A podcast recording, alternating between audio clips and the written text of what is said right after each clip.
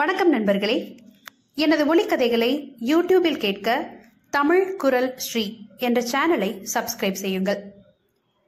திரு பாலகுமாரன் அவர்கள் எழுதிய பயணிகள் கவனிக்கவும் அத்தியாயம் நான்கு. சுவேதார் மேஜர் சின்னசாமி பேனாக்கத்தை எடுத்து நெருப்பு குச்சியின் பின்பக்க நுனியை மெல்ல சீவி கூறாக்கினார். முனையை மேஜையில் தேய்த்து மழுங்கச் செய்தார். கத்தியின் பக்கவாட்டு பகுதியால் குச்சியின் உடம்பு முழுவதும் தேய்த்து உருளையாக்கினார். மருந்து இருந்த பகுதியை சடக்கென்று நறுக்கி கந்தக பகுதியை எடுத்து வாஷ்பேஷனுக்குள் போட்டு தண்ணீர் திறந்து விட்டார் மறுபடி நாற்காலிக்கு வந்து பேனா கத்தியை மடித்து பையில் போட்டுக்கொண்டார் சரிவாய் உட்கார்ந்து பல் குத்த துவங்கினார். நேற்று இரவிலிருந்து ஒரு கரித்துண்டு கடவாய்ப்பற்கள் இரண்டுக்கு இடையில் ஈருக்கு கீழே புகுந்து கொண்டு உபத்திரவம் செய்துகிறது. நாக்கால் பலமுறை நெருடி பார்த்தும் வரவில்லை. குச்சி தேவைப்பட்டது. குச்சியால் குத்தி நகர்த்தியதும் கரித்துண்டு வெளியே வந்தது. எல்லா பற்களையும் குத்தி சோதித்துவிட்டு குச்சியை சிறிய பேப்பரில் மடித்து மேஜைக்குள் வைத்துக் கொண்டார். எழுந்து ஜன்னல் வழியே விமானத்தளம் பார்த்தார். கஜராஜ் நின்று கொண்டிருந்தது. கீழே பல வகை பெட்டிகள் அடுக்கப்பட்டிருந்தன. பெரிய கித்தான் பைகள் வைக்கப்பட்டிருந்தன. ஒரு ஜீப் முன்பகுதி சிதிலமாகி முன்பக்க டயர்கள் முற்றிலும் எரிந்து சற்று சரிவாய் நின்று கொண்டிருந்தது. கண்ணிவெடியில் ஏறியிருக்கும் என்று பார்த்ததும் தெரிந்தது. அருகே போய் பார்த்தால் என்ன வகை கண்ணிவெடி என்று பார்த்துவிடலாம். போகலாமா? எதற்கு? வேண்டாம். அங்கே எவனாவது சுபேதார் மேஜர் இருப்பான். கண்ணிவெடி கழட்டுகிற பையன் இருப்பான். பார்த்தால் பேசினால் பொறாமைப்படுவார்கள். ஏர்போர்ட் டியூட்டியாடா? பாம் பாம் ஸ்குவாடா நிம்மதி. யூனிஃபார்ம் இல்லாத நிம்மதி சிவில் ட்ரெஸ்ல வரலாம். பத்து மணிக்கு வந்து கையெழுத்து போட்டுட்டு பல் குத்தி கொண்டு உட்காரலாம். ஐந்து மணிக்கு வீட்டுக்கு போய் டிவி பார்க்கலாம். எட்டு மணிக்கு புளிக்குழம்பு மீன் வறுவல் சாப்பிட்டு விட்டு பொண்டாட்டியை கட்டி கொண்டு படுக்கலாம்.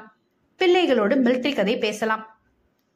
பரேட் இல்லை சல்யூட் இல்லை யுத்தம் இல்லை எதிரி இல்லை கண்ணிவெடி இல்லை கெஷிகள் இல்லை கேண்டீன் சாப்பாடு இல்லை தட்டும் குவளையும் எடுத்து வரிசையாய் சோறு வாங்க போகும் இம்சை இல்லை இது சிவில் உத்தியோகம் ஆபீஸ் உத்தியோகம். அவசரம் என்றால் மட்டும் ஓட வேண்டும். மற்ற நேரம் பல் குத்தலாம் பேப்பர் படிக்கலாம் வீட்டுத் தோட்டத்தில் வெண்டை கத்திரி பயிர் பண்ணலாம் ஆடு வளர்க்கலாம் கோழி வளர்க்கலாம் முப்பத்தோரு வருடங்கள் சின்னசாமி இந்திய ராணுவ தரைப்படையில் யூனிஃபார்ம் போட்டு மூன்று யுத்தங்கள் பார்த்துவிட்டார் காய்ந்த ரொட்டியும் கிண்ணம் நிறைய கொத்துக்கறியும் சென்ன மசாலாவும் வரிசையில் நின்று வாங்கியிருக்கிறார். எட்டு ரூபாய்க்கு முழு ரம்பாட்டில் வாங்கியிருக்கிறார். கத்திரிக்கோள் சிகரெட்டும் கம்பளியும் காலுரையும் இனாமாக பெற்றிருக்கிறார். இப்போதும் அவை உண்டு. ரம்பாட்டில் கத்திரிக்கோள் சிகரெட் கம்பளி கோட் எல்லாம் உண்டு. தனி ரேஷன் கடை உண்டு. வெளியே பதினாறு ரூபாய்க்கு கிடைக்கும் வனஸ்பதி பத்து ரூபாய்க்கு கிடைக்கும். கிலோ ஒரு ரூபாய்க்கு வெங்காயம் இரண்டு ரூபாய்க்கு உருளைக்கிழங்கு கிடைக்கும். வேலை அதே வேலை. வெடிகுண்டு இருந்தால் அப்புறப்படுத்த வேண்டிய வேலை. அதை செயலிழக்க செய்கிற வேலை. குச்சியால் தட்டி பார்த்து கண்ணிவெடி கண்டுபிடித்து கத்தியால் பக்க மண்ணை கீறி புரட்டி போட்டு வாயால் தூசு ஊதி வெடி மருந்துக்கிடையே செருகி இல்ல இனிஷியேட்டரை மெல்ல உருவி குண்டை உயிரிழக்க செய்கிற வேலை. வெடிகுண்டு உயிரிழக்க செய்வதில் சின்ன தவறு நேரிடினும் இவர் உயிரிழக்க வேண்டும். மரண வாசல் நுனியில் உட்கார்ந்து வாழ்வா சாவா என்று வேலை செய்ய வேண்டும். சாவு என்றால் சாதாரண சாவு இல்லை. சுக்கு நூறாய் சிதறும் சாவு.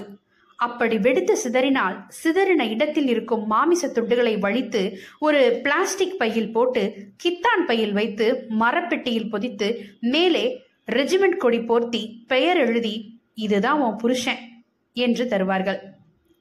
என்ன பெத்த ராசா? என்று பெட்டியை பார்த்துதான் அழ வேண்டும். மைசூர் இளைஞன் கார்பல் நரேந்திர கவுடா அப்படித்தான் செத்து போனான். கண்ணெதிரே துண்டு துண்டாய் கிழித்தான். ரத்தம் சின்னசாமி முகத்தில் அடித்தது. உடம்பு உயர கிளம்பி தரையெல்லாம் ரத்தம் சடசடவென்று மழை போல் பெய்தது. வழித்து பிளாஸ்டிக் பையில் போட்டு சின்னசாமி தான் மைசூருக்கு எடுத்துக்கொண்டு போனார். பெட்டியை பார்த்ததும் நரேந்திர கவுடாவின் தாயார் மார்பில் அடித்துக்கொண்டு கன்னடத்தில் அழுதார் என்ன சொல்கிறார்? என்று கேட்டதற்கு என்ன பெத்த ராசா? என்கிறாள் என்று பதில் வந்தது. பிள்ளையோ புருஷனோ ராஜாதான்.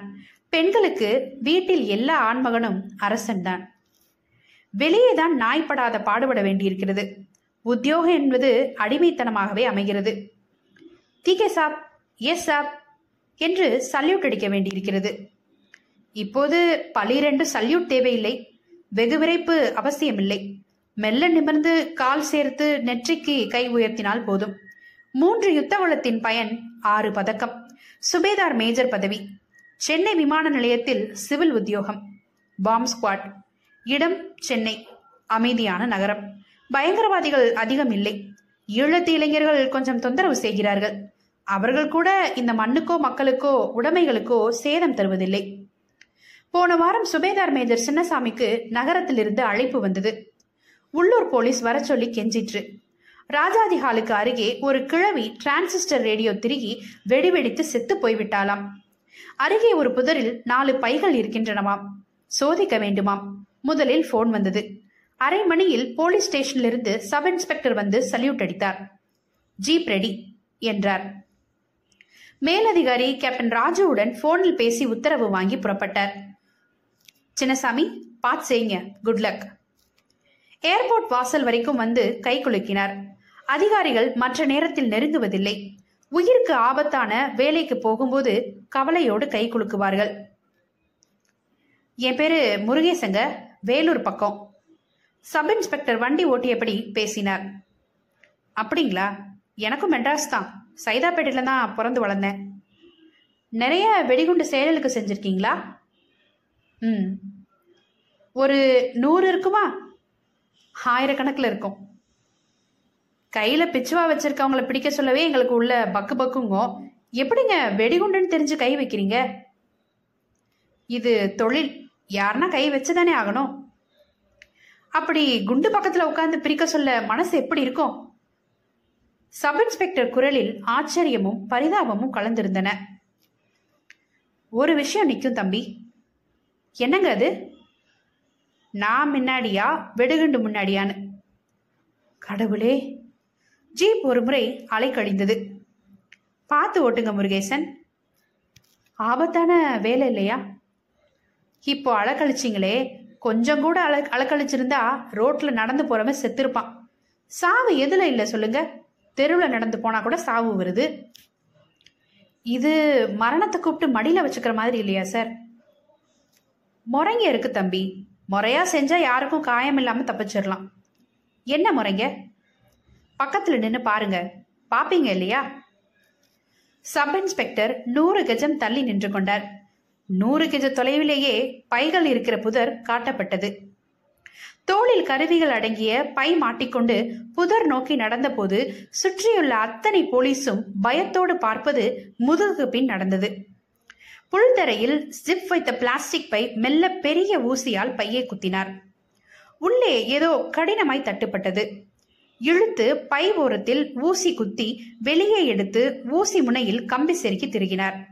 நூறடி கம்பி. மெல்ல எழுந்து பின்பக்கம் போனார். மறுமுனையை பிடித்து பையை இழுத்தார். இப்படியும் அப்படியும் புரட்டினார்.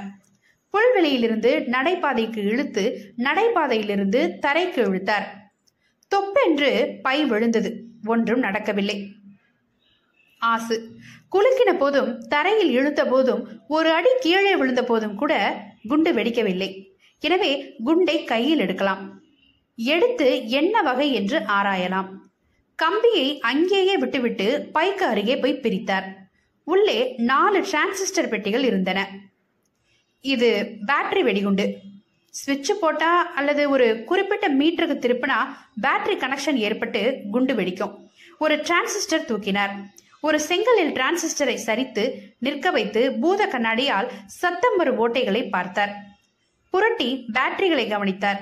புது பேட்டரிகள் ஸ்க்ரூ டிரைவரால் மெல்ல மூடியை அகற்றினார். பின்பக்கம் லுட் என்று திறந்து கொண்டது. உள்ளே ஒரு ஜெலட்டின் ஸ்டிக் இருந்தது. வெளிநாட்டு ஸ்டிக் ஒரு ஆள் கட்டிப்பிடிக்க முடியாத பாறையை இந்த ஒரு ஜெலட்டின் சுக்கல் சுக்கலாக உடைத்துவிடும். ஒரு ஜன கூட்டத்துக்கு நடுவே போட்டால் நாற்பது பேர் சாவார்கள் அறுபது பேர் காயமடைவார்கள். ஒரு பேட்டரி ஒயர் ஜெலட்டினுக்கு போயிற்று இன்னொரு ஒயர் சுவிட்சுக்கு போயிற்று. சுவிட்ச் போட்டால் போதும் பாசிட்டிவ் நெகட்டிவ் சேர்ந்து மின்சாரம் உண்டாகி இனிஷியேட்டரை பற்ற வைத்து ஜெலட்டின் வெடிக்கும்.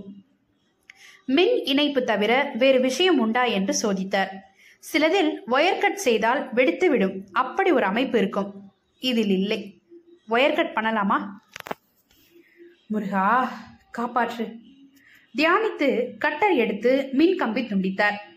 ஜிலடினை எடுத்து உள்ளே செருகி இருந்த இனிஷியேட்டரை உருவி போட்டார். மீதி மூன்றையும் அப்படியே பிரித்து போட்டார். நாலு வெடிகுண்டுகளும் செயலற்று போயின. திரும்பி வந்து காத்து நின்ற ஐஜிக்கு சல்யூட் அடித்தார். Thank you Chinnasamy. Subedar major சின்னசாமிங்க. தேங்க்யூ சுபேதார் மேஜர் சின்னசாமி. அது பரவாயில்லைங்க. ஜிலட்டின் உங்க தடயத்துக்கு வேணுங்களா? நான் எடுத்துட்டு போகட்டுங்களா? அத்தனையும் வெளிநாட்டு சிறக்கு அழிச்சிடுறது நல்லது. தண்ணி ஊத்தி அழிச்சிடலாமா? வேணாம்.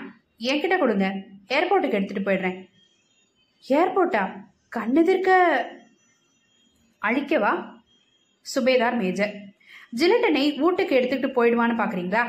எத்தனை ஜிலட்டின் வேணும் உங்களுக்கு? நான் தரேன். எதுக்கும் முருகேசனைய கூட அனுப்புங்க சாட்சிக்கு. முருகேசன் யாருங்க? Sub inspector. கூட வந்தாரே வண்டியில. ஏர்போர்ட்டுக்கு வெடிகளை கொண்டு வந்து கேப்டன் ராஜுவிடம் காட்டி முருகேசனோடு ஜீப்பில் ஏறி ஏர்போர்ட் வடகோடி மூலையில் உள்ள கூலிங் பிட்டுக்கு வந்தார். எல்லா ஜிலட்டின்களையும் அடுக்கி காட்டினார். இனிஷியேட்டர் செருகினார். மெல்ல நூறு கஜம் மின்கம்பி எடுத்து பேட்டரியில் பொருத்தினார். ஜிலட்டின் சுற்றி மணல் மூட்டைகளை அடுக்கினார். கூலிங் பிட் பலத்த கான்கிரீட்டில் கட்டப்பட்ட நாலடிக்கு நாலடி குழி. ஒரு ஆள் ஆழம். சுற்றி மணல் மூட்டைகள் இப்போது குழிக்கல் ஜெலட்டின். குழிக்கு மேலும் பத்து மணல் மூட்டைகள். சுவரிலும் பத்து மணல் மூட்டைகள்.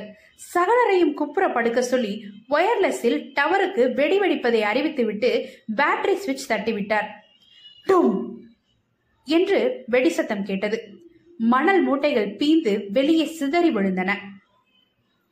சத்தம் இல்லைங்களே. கூலிங் பிட்ல மூடி மணல் மூட்டை போட்டா சத்தம் வராது. எல்லாம் வெடிச்சிருச்சு. தண்ணீர் திறந்து விட்டு சாக்கடை வழியை கவனித்தார். நாலு ஜிலட்டினும் சுக்கல் சுக்கலாக வந்து பிறகு ஜீப் ஏறி வீட்டுக்கு போனார். நான் முன்னாடியா? அது முன்னாடியா? இந்த முறை அவர் முந்திக்கொண்டா வெடிகுண்டு செத்துவிட்டது. இனி எந்த முறை வெடிகுண்டு முந்திக் கொள்ளப் போகிறதோ அடுத்த வெடிகுண்டு இடைக்கும் வரை. சுபிதார் மேஜர் சின்னசாமிக்கு வேலை இல்லை. ஆபீஸில் உட்கார்ந்து பல்லடுக்கில் உள்ள கறித்துண்டு எடுக்கலாம். வீட்டுக்கு ஐந்து மணிக்கு போய் வெண்டை கத்திரி செடிக்கு தண்ணீர் ஊற்றலாம். புளிக்குழம்பும் வறுத்த மீனும் சாப்பிடலாம். பொண்டாட்டியை கட்டிக்கொண்டு தூங்கலாம். எப்போது வேலை வரும்? தெரியாது. வேலை வந்தால் அதை உயிரோடு செய்து முடிப்போமா? தெரியாது. முப்பத்தோரு வருடம் வேலை ஐம்பத்தோரு வயது என்று இதுவரை எவரால் எழுதப்பட்டிருக்கிறது? தெரியாது. சின்னசாமி அங்கிள் நல்லா இருக்கீங்களா? பின்னால் குரல் கேட்டது. ஜார்ஜினா உள்ளே நுழைந்தாள். வா தாயி வா. எங்க ஒரு வாரமா காணோம்? வேலை நிறைய இருந்தது அங்கிள். ரெண்டு நாள் லீவ் வேற போட்டேன். பையனுக்கோசரம். கிறிஸ்மஸ்க்கு துணி எடுத்தேன்.